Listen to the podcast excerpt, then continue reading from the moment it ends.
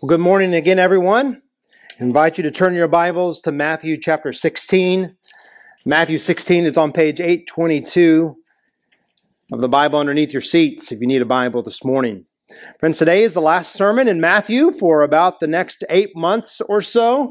Uh, we work through Matthew every fall semester, and it may seem a little bit random to kind of just stop right in the middle of uh, Matthew 17, uh, but that's what we're going to do. We're going to stop in the middle of 17, then we'll pick it right back up in August or so. And God willing, we're going to follow that same pattern uh, of making our way through Matthew every fall uh, until we conclude sometime in the year of our Lord 2036 or so. So, um, hope you're still here by then. Uh, friend, right now, friends, right now, the, the plan in January is to is to preach two sermons in, in our disciplines of a, of a godly church series that we work through periodically, and then in the middle of January, we're going to start a series in one of the bread and butter uh, books of the faith, uh, the book of Romans. And so I would encourage you even now to be reading the book of Romans ahead of time. I hope to include uh, resources about the book of Romans on our online bookstore. The, there's a link to it on our on our website. We'll we'll flag that when that happens. But looking forward to that to that series together again beginning in January. Friends, our passage this morning in Matthew 16 follows on the heels of Peter's confession of faith in Jesus and Jesus' subsequent promise to Peter and the disciples to, to build his church, his gathering of people of the redeemed upon the foundation of Peter and the apostles as they confess and proclaim the Lord Jesus Christ. It's a pivotal point in Matthew's gospel, isn't it? Now that the the identity of Jesus Christ has been accurately confessed by one of his own. Now Jesus' focus turns to the cross. We're going to see in the coming chapters that even the, the geographic trajectory of, of Jesus' ministry is now set toward Jerusalem. Peter's confession was in Caesarea Philippi in the far north. Now Jesus will start moving southward with the shadow of the cross looming over him as he goes. Let's begin reading in uh, Matthew 16, starting in verse 21. We'll read all the way down to chapter 17, verse 13. From that time, Jesus began to show his disciples that he must go to Jerusalem and suffer many things from the elders and chief priests and scribes and be killed, and on the third day be raised. And Peter took him aside and began to rebuke him, saying, Far be it from you, Lord, this, this shall never happen to you. But he turned and said to Peter, Get behind me, Satan. You are a hindrance to me, for you are not setting your mind on the things of God, but on the things of man. Then Jesus told his disciples, If anyone would come after me, let him deny himself and take up his cross and follow me. For whoever would save his life will lose it, but whoever loses his life for my sake will find it. For what will it profit a man if he gains the whole world and forfeits his soul? Or what shall a man give in return for his soul? For the Son of Man is going to come with his angels and the glory of his Father, and then he will repay each person according to what he has done. Truly I say to you, there are some standing here who will not taste death until they see the Son of Man coming in his kingdom. And after six days, Jesus took with him Peter and James and John, his brother, and led them up a, a, high mountain by themselves. And he was transfigured before them, and his face shone like the sun, and his clothes became white as light. And behold, there appeared to them Moses and Elijah talking with him. And Peter said to Jesus, Lord, it is good that we are here. If you wish, I will make three tents here, one for you, and one for Moses, and one for Elijah. He was still speaking when, behold, a bright cloud overshadowed them, and a voice from the cloud said, This is my beloved Son, with whom I am well pleased. Listen to him. When the disciples heard this, they fell on their faces and were terrified.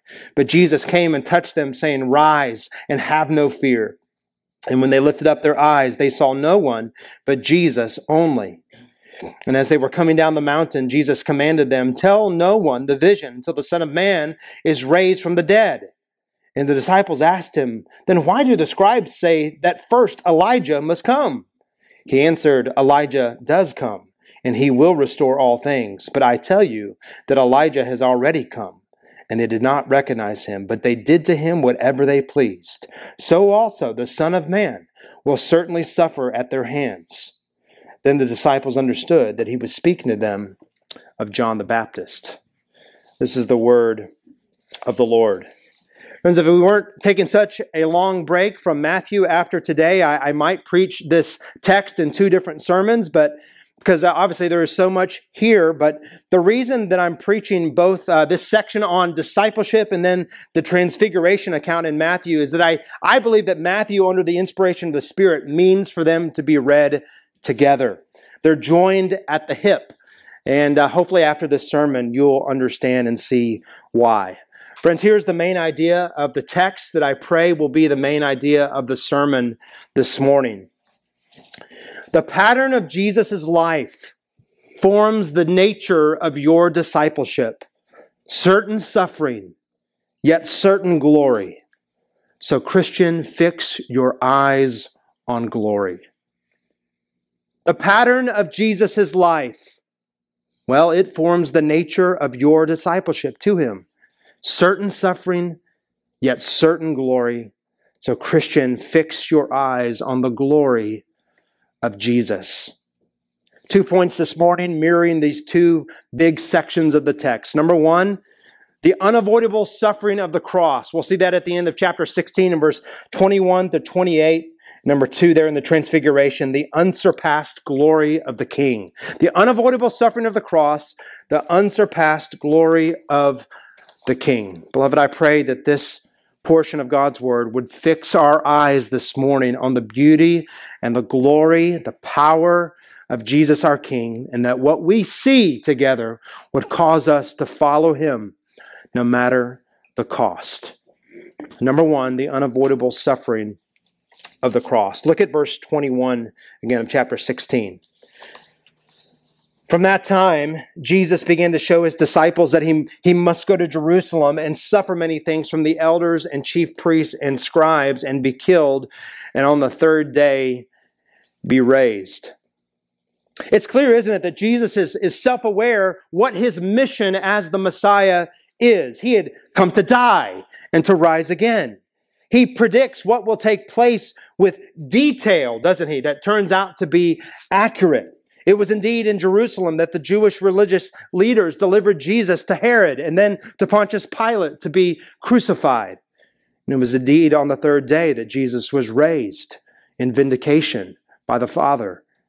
Jesus began to show his disciples that he must go to Jerusalem. He must go. This is, friends, a divine must. It is a biblical fulfillment. Must. Jesus must go. He understood passages like Psalm 22 and Psalm 69 and Isaiah 52 and 53 and Zechariah 9 that, that forecasted that the messianic servant of the Lord would indeed suffer for the sins of his people.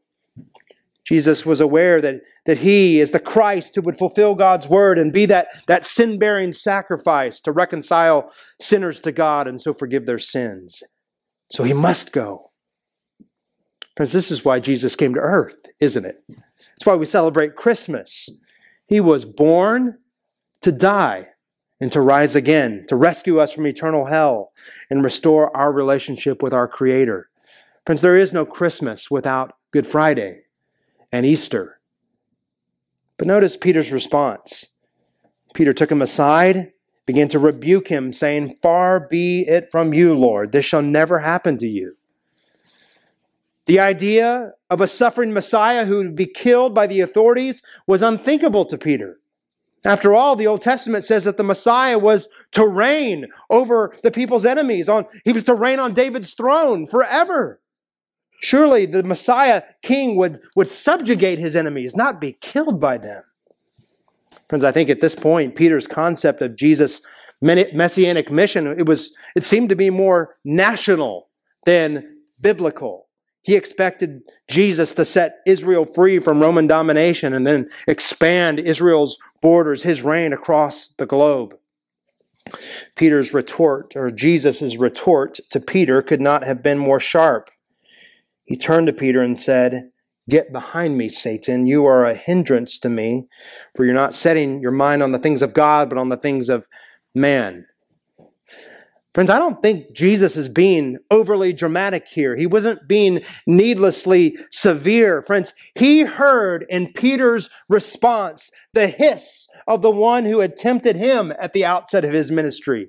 Remember when Satan in Matthew 4 took Jesus upon the mountain and, and promised to give him all the kingdoms of the world if Jesus would just bow down to him. He promised Jesus glory while bypassing the cross. Peter wanted the same. He wanted Jesus to have all the kingly glory without the suffering. He wanted him to wear the crown apart from the cross. He wanted all the gains of that rule without the pain. So Jesus called Peter's thinking for what it was. It was satanic. Peter stood in between him and the cross. And so Jesus told Peter, Get behind me. I'm going to Jerusalem. You know, friends, from the perspective of the, of the world, pursuing a life that leads to death seems like utter nonsense, doesn't it? It seems like a colossal waste. But in the wisdom of God, this very death not only would be the means of God's redemption, this very death would be the path to glory. On the cross, Jesus would be lifted up, glorified as the Lamb of God, even as he hung naked and shamed by men. And on the third day, what did the Father do? The Father would stamp the receipt of the Son's sacrifice for sins with the words accepted and paid in full, and so raise him powerfully from the grave and install him on the throne of heaven. Suffering first, and then glory. The cross, and then the crown. This is the pattern of the Messiah's reign. You see now why Jesus gives the instruction that he does in verses 24 to 28? The pattern of Christian discipleship, of your discipleship, of our discipleship in following Jesus is no different. Following Jesus is tailored after his cross shaped pattern of certain suffering and certain glory. Look again at verse 24.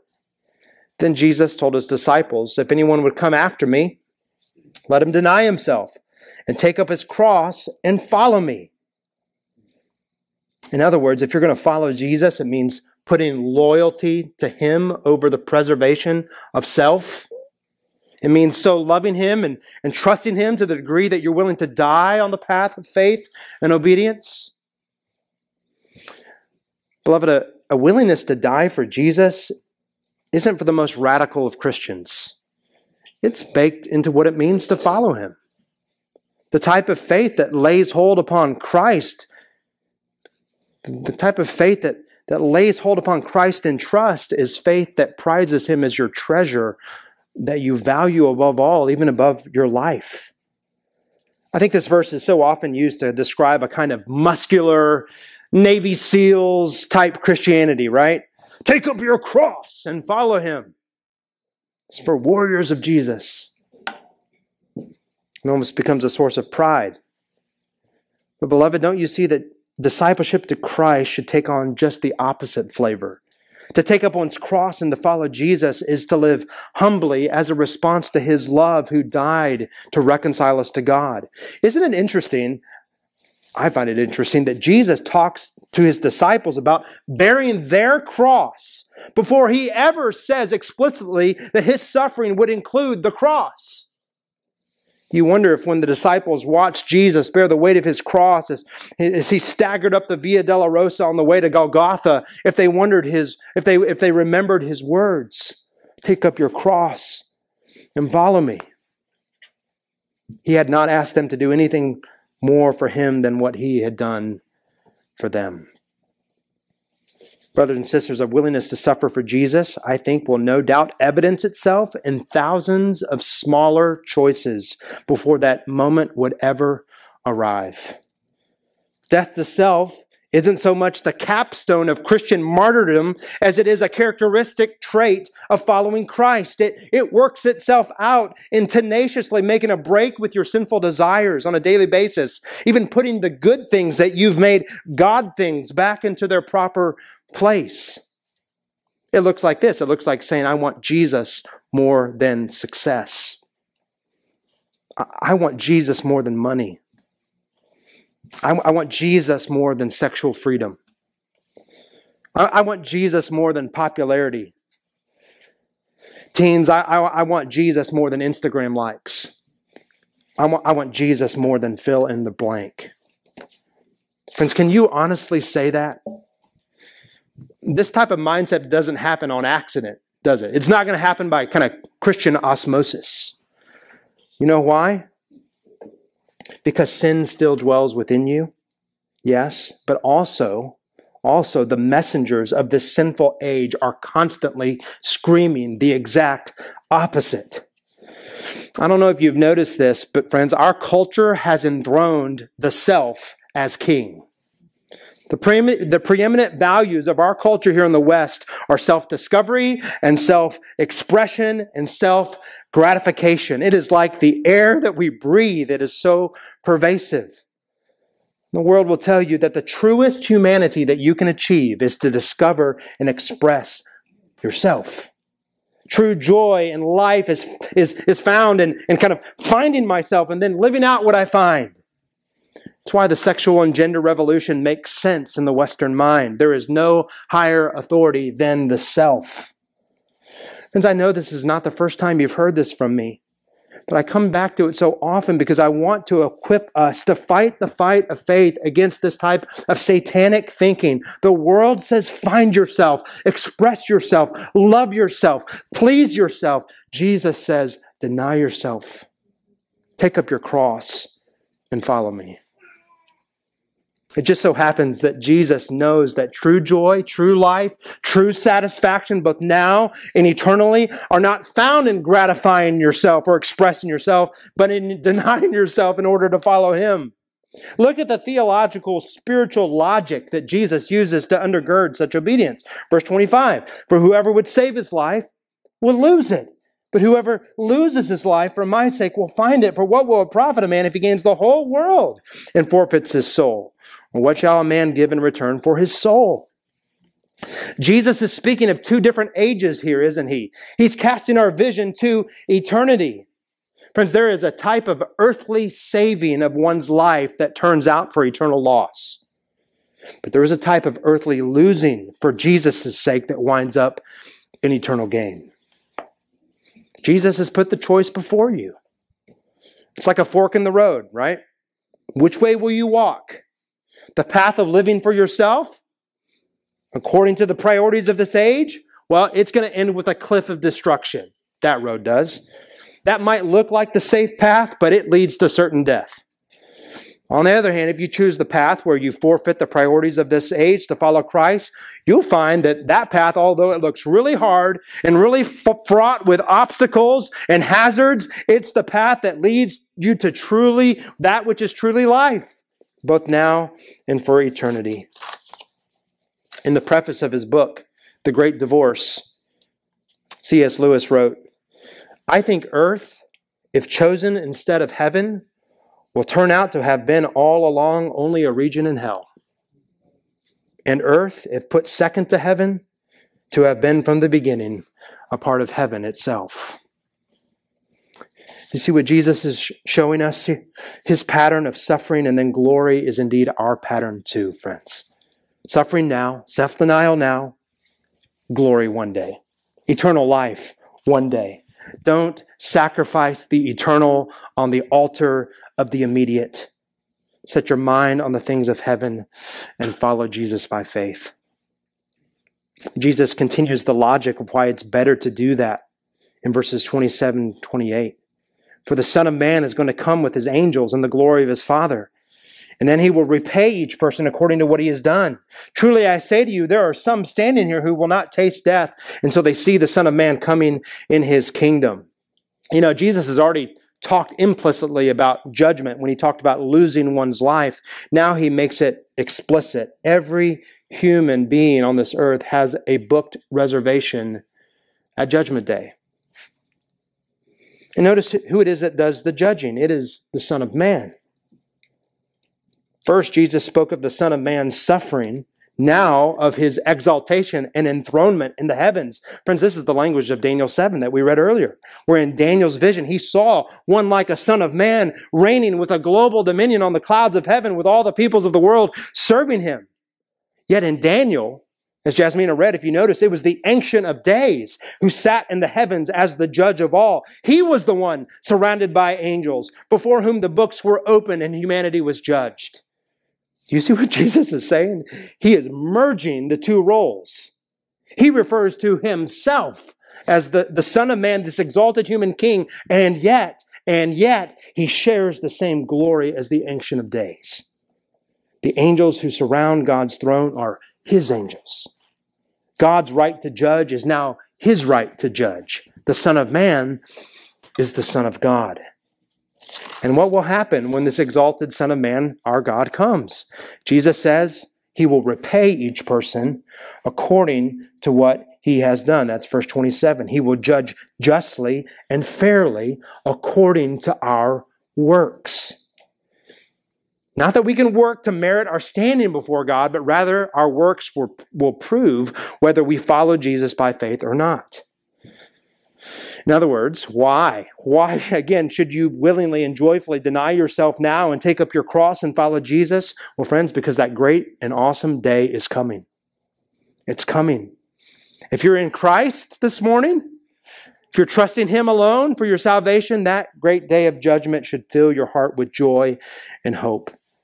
Every decision of self denying faith, every ounce of suffering in this age will prove in an instant to be eternally worth it. Our King will bring his reward. But if you're not a Christian friend, if you're not trusting in Christ to save you from the wrath of God through, your, through his sacrifice in your place, friend, don't casually dismiss what Jesus is saying. To reject Jesus now guarantees his eternal rejection of you then. Let Jesus' words about the coming day kind of be like spiritual smelling salts that wake you up to the reality of that which is truly life. You are accountable to God. You will stand before Him. But God has made a way for you to be reconciled to Him through full trust in Jesus the unavoidable suffering of the cross. Number two, let's turn to the transfiguration, the unsurpassed glory of the King. You know, even though many of the disciples will end up being killed for the sake of Christ, Jesus assures them, doesn't he, in verse 28 of chapter 16, there are some standing here who will not taste death until they see the Son of Man coming in his kingdom. What does Jesus mean by this? I mean, after all, we have spent some 36 sermons thus far in Matthew's gospel talking about the fact that the kingdom of God is not merely future, right? That, that the reign of God has been ushered into this here and now by Jesus through his coming, through his death and resurrection. It's an already not yet kingdom reign. We still await the full display of that reign, don't we? When, when Jesus will put death to death forever and wipe away every tear from our eyes and remove every trace of sin from this world forever on that great day when he comes again. I think it's clear that Jesus here in verse 28 is talking about the not yet, isn't he? He's talking about the full display of, of kingdom power because that's what he's been talking about just in verse 27 that comes right before it, right? So when he tells his disciples that, that some of them won't taste death until the Son of Man comes in his kingdom, I think the disciples would have understood Jesus to be talking about that great day of the Lord, the great day of future salvation and judgment when he comes again. So, so how could Jesus say that some of them wouldn't taste death until that day? It's, tw- it's 2022, right? All of the disciples have long since died. We're still waiting for Jesus to come again, to come on the clouds of heaven in his eternal reign. What happened? Did Jesus just kind of miss it this time? Is he's he know better than the local weatherman? Right? He's he's right most of the time, but every now and then he's he's like way off. No, friends, Jesus wasn't pulling a fast one on the disciples. I think his statement is fulfilled in what's recorded here at the beginning of chapter 17. What happened on the Mount of Transfiguration functions like an anticipation, a sneak preview of the day when Jesus comes again in his kingdom glory. The some standing here of verse 28 who won't taste death until they see the kingdom are Peter, James, and John, who witnessed Jesus in his full glory on the Mount. Matthew, Mark, and Luke, friends, all link the statement about some not tasting death until they see the kingdom right next to the transfiguration. They all link it right there. And if you were to turn over to 2 Peter chapter 1 and you read what Peter says about this great event, he uses the transfiguration of Jesus into glory as historical proof that Jesus' second coming is indeed on the way. That's in 2 Peter chapter 1. So what, what happened to Jesus on the mountain is like the ultimate movie trailer, isn't it? Except this time it's the ultimate reality trailer. This isn't fiction. This is the most true, most real reality we could ever know. I want you to think how encouraging this is. How gracious it is of Jesus to reveal himself in this way. He, he, he's just given the disciples the incredibly hard news that to follow him means suffering for him. It's the nature of discipleship. It means yielding their life to him, to be willing to follow him to death, to say no to selfish ambition and sinful pleasures for a greater glory that is yet to come. And now Jesus, what's he do?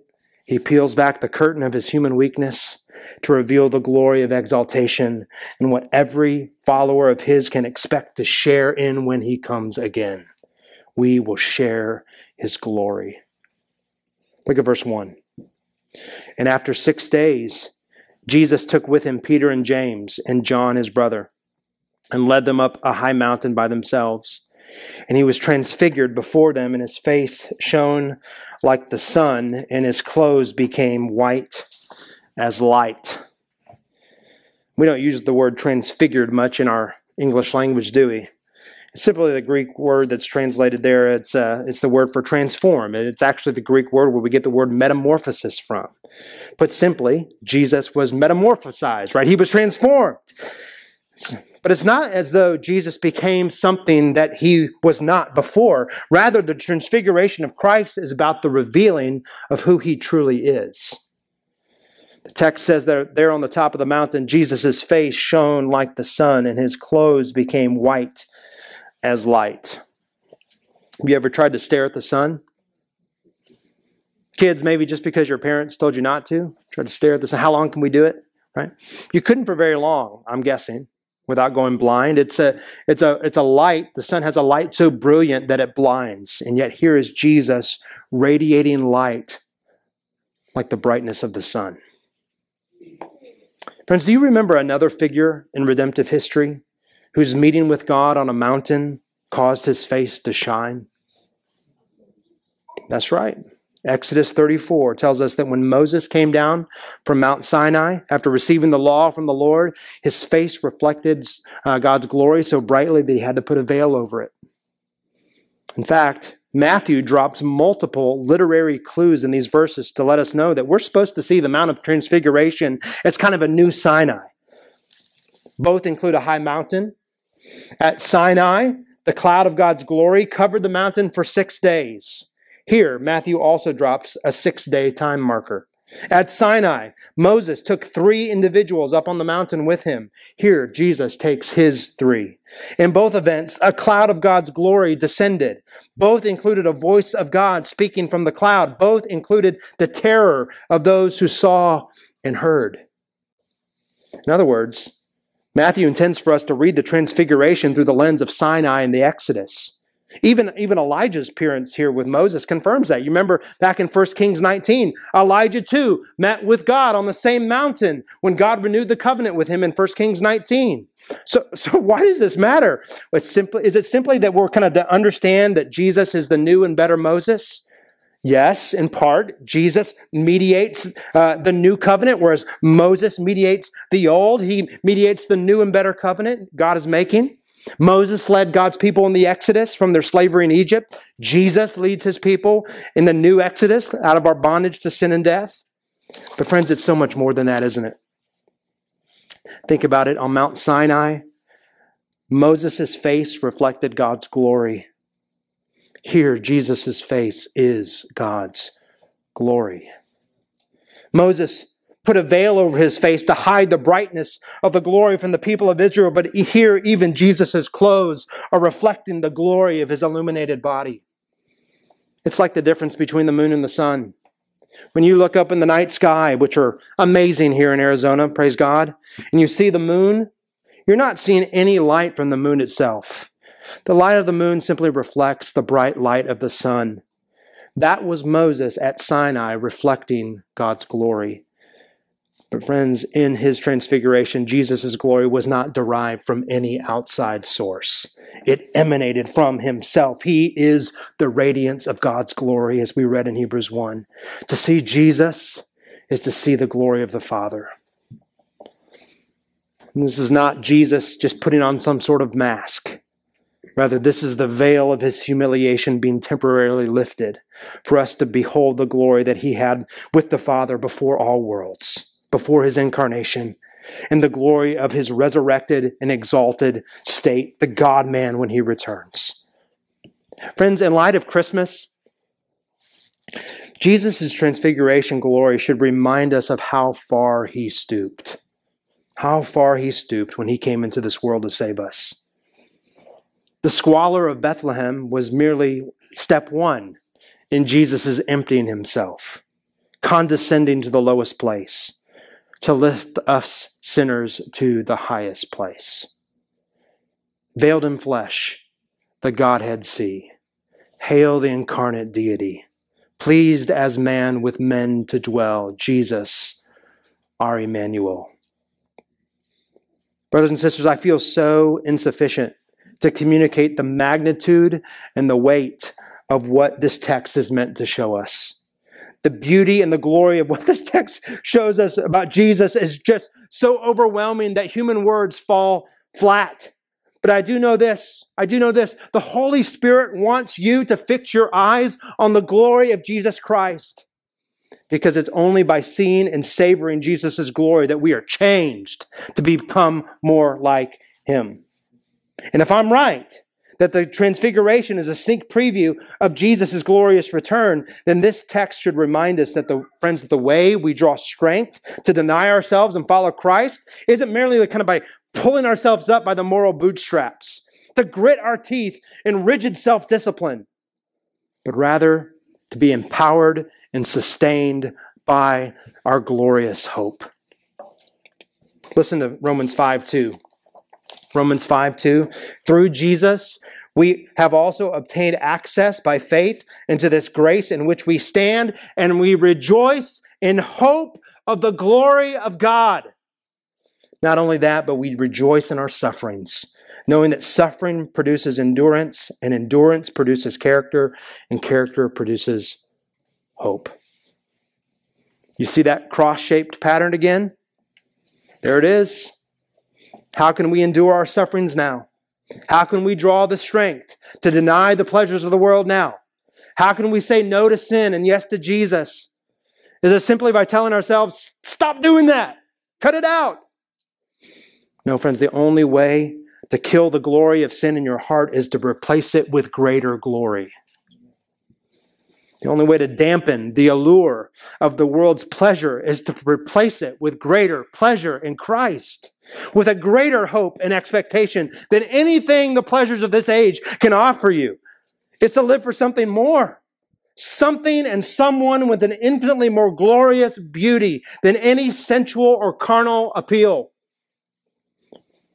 The scripture assures us that spectacular glory awaits us Matthew 13, 43 says that we, his followers, will shine like the sun, just like Jesus.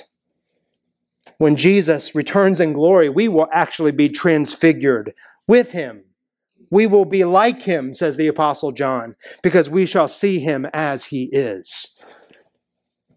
Beloved, set your heart on the glory of God in Christ and lean forward to anticipate his coming and then watch him transform your life now more and more into his glorious image.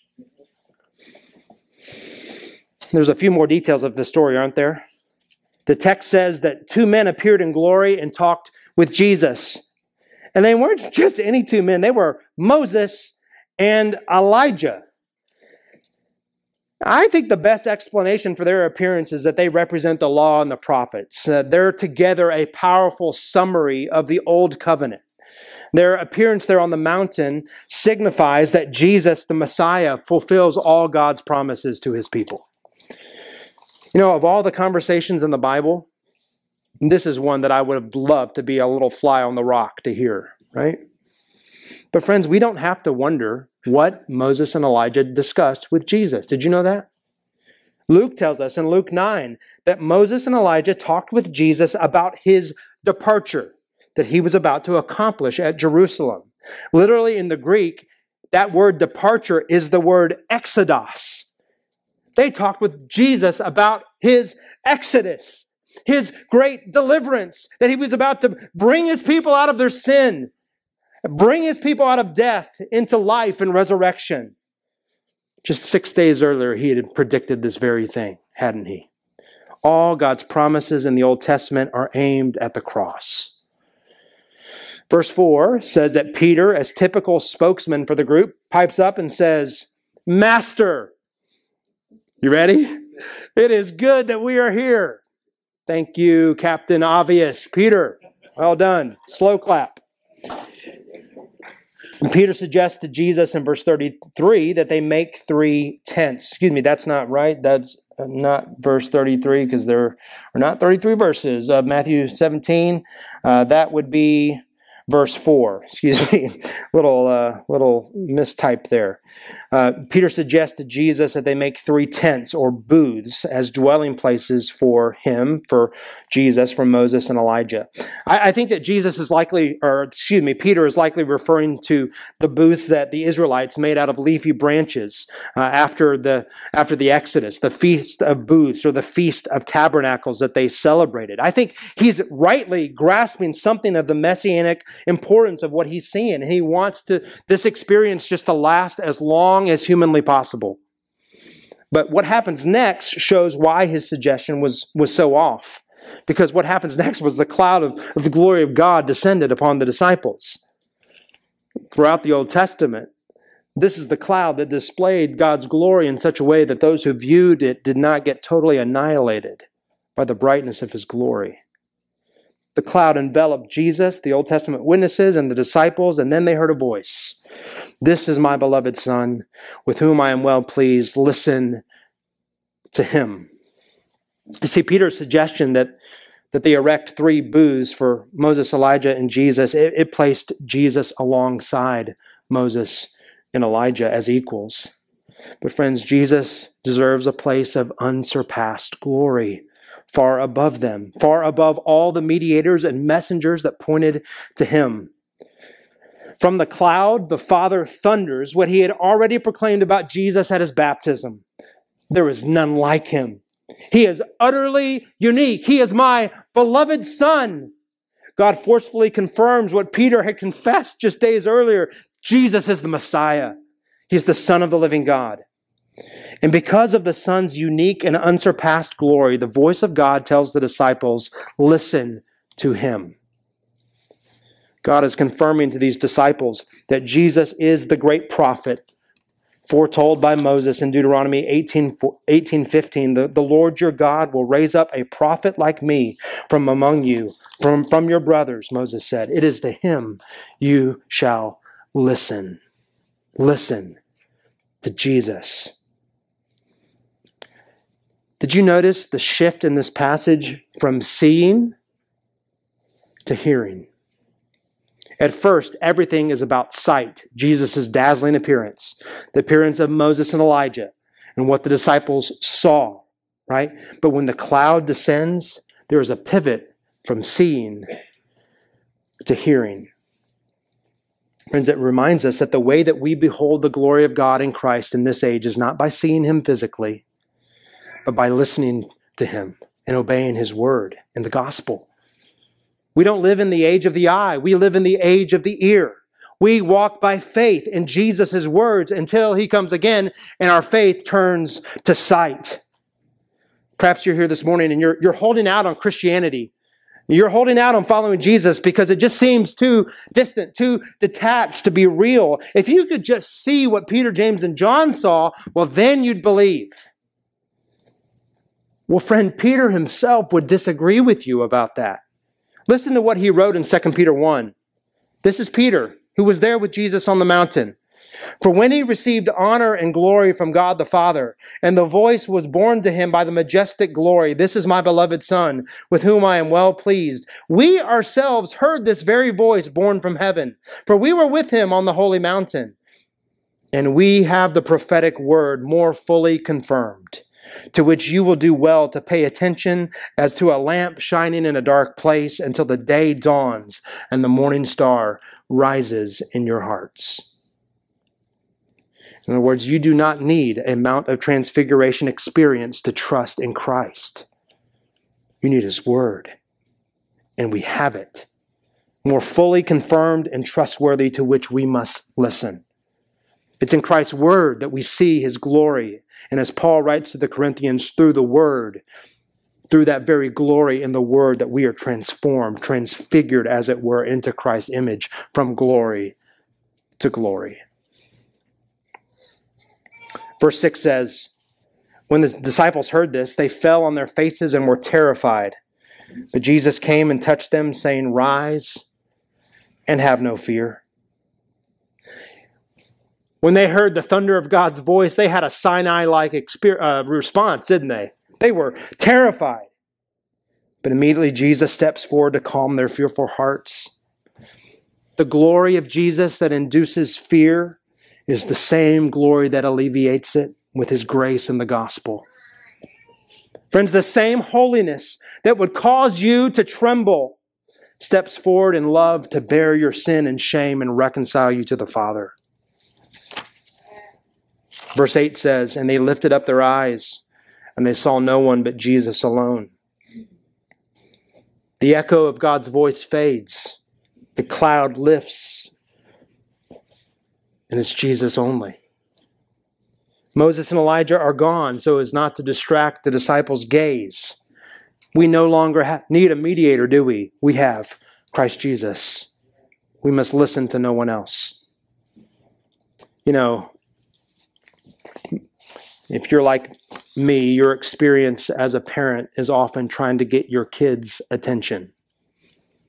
And so many times I'll, I'll say something to Cooper, I'll say something to Canaan, especially when they're very little and they're just all over the place, distracted by everything, right? And I just so often have gotten their little faces and cupped them in my hands and turned them to me. Canaan, listen to daddy. Friends, I wonder if through his spirit this morning, Jesus would cup your head in his hands, as it were, so that you look at him and you listen. There are so many competing voices vying for your attention, calling your name, trying to get the attention of your ears, the voice of the enemy, the voices of this age that would beckon you to find your satisfaction in anything else than following Christ, the voice of your unbelieving heart, the voice of your guilty conscience Beloved, don't let these voices drown out the voice of Jesus and his call to follow him and him alone. Isn't it wonderful that the rhythms of Christianity prescribed by Jesus are that one in every seven days we gather to listen to his voice? Isn't that wonderful? Every Lord's Day, we open up the Word to hear Jesus' voice. Friends, what's happening during the sermon is not me making sure my voice is heard as your pastor, but me as a mouthpiece of heaven making sure that Jesus' Word comes through loud and clear. My friends, listen to the Word of Christ Jesus. He alone can give and sustain your life. There's one more scene in this text. Let's read again, starting in verse 9. And as they were coming down the mountain, Jesus commanded them, Tell no one the vision until the Son of Man is raised from the dead. And the disciples asked him, Then, then why do the scribes say that first Elijah must come? He answered, Elijah does come, and he will restore all things. But I tell you that Elijah has already come, and they did not recognize him, but did to him whatever they pleased. So also the Son of Man will certainly suffer at their hands. Then the disciples understood that he was speaking to them of John the Baptist. Just like he had done just days earlier at Peter's confession, he charges Peter, James, and John to keep what they had seen private. He didn't want people to misunderstand the nature of his mission as the Messiah. And that's why he prohibited them to say anything until after his resurrection when the purpose of his kingship had become very clear. In verse 10, the disciples are reflecting on what they had just seen, and they ask Jesus why the scribes say that Elijah must come before the Messiah, like this, the scribes say that. I think the scribes rightly understand or understood Malachi 4, 5, and 6 to prophesy that before the Messiah is coming, an Elijah like figure would come to prepare the way of the Lord.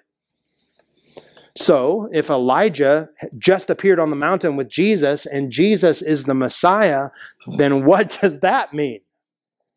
So, Jesus takes time to help the disciples understand that the Elijah figure that Malachi foretold, well, he had already come in the person of John the Baptist. He was the great prophet that prepared the way of the Lord. Mm, but the religious leaders did not recognize him as such, did they? They, they encouraged Herod to imprison John and, and eventually had him beheaded. But look at what Jesus does. Jesus links Elijah with John and then John to himself. Just as John suffered and died, Jesus says, so also the Son of Man will certainly suffer at their hands. And now we've come full circle, haven't we? This passage is bookended with Jesus predicting his own suffering and death. See, Mount Sinai, friends, is not the only mountain that the Mount of Transfiguration echoes. It not only points us backward to Sinai, but forward to Mount Calvary. The Mount of Transfiguration was a private display of an exalted Jesus. There he wore dazzling clothes and stood on a high mountain flanked by two Old Testament figures. All was light. On the other hand, Mount Calvary was a public display of a humiliated Jesus there his clothes were ripped from his body and divided as he was lifted up upon the cross while flanked by two criminals. All was darkness. At the Transfiguration, God thundered his approval of the Son. At Calvary, the voice of God was silent as he poured out his holy and good wrath for your sin and for my sin upon his Son who willingly gave himself for us.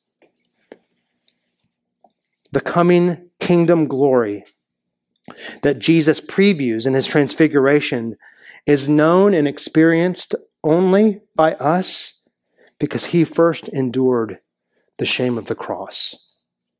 The cross and then the crown. Suffering and then glory. This is the way of following the King by faith. Beloved, the pattern of Jesus' life forms the nature of your discipleship. Certain suffering, yet certain glory.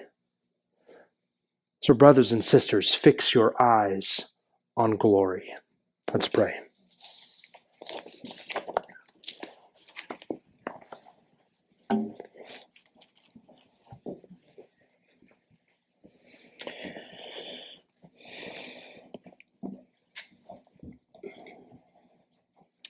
Lord Jesus, we confess this morning that the cost is high to follow you.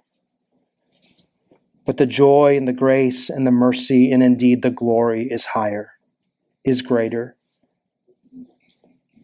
Oh, Father, assure our weak and struggling hearts of that reality. That, that when the allure of sin and selfishness and addiction is set before us when we would rather choose the path of ease than the path of faithfulness. Oh, Father, help us to remember that our Lord Jesus has gone before us. He is the author and the perfecter, the founder and the finisher of our faith, who, for the joy that was set before him, endured the cross, despising the shame, and is now even seated at the right hand of the throne of God. We worship you, Lord Jesus. We thank you for this glory. In Jesus' name, amen.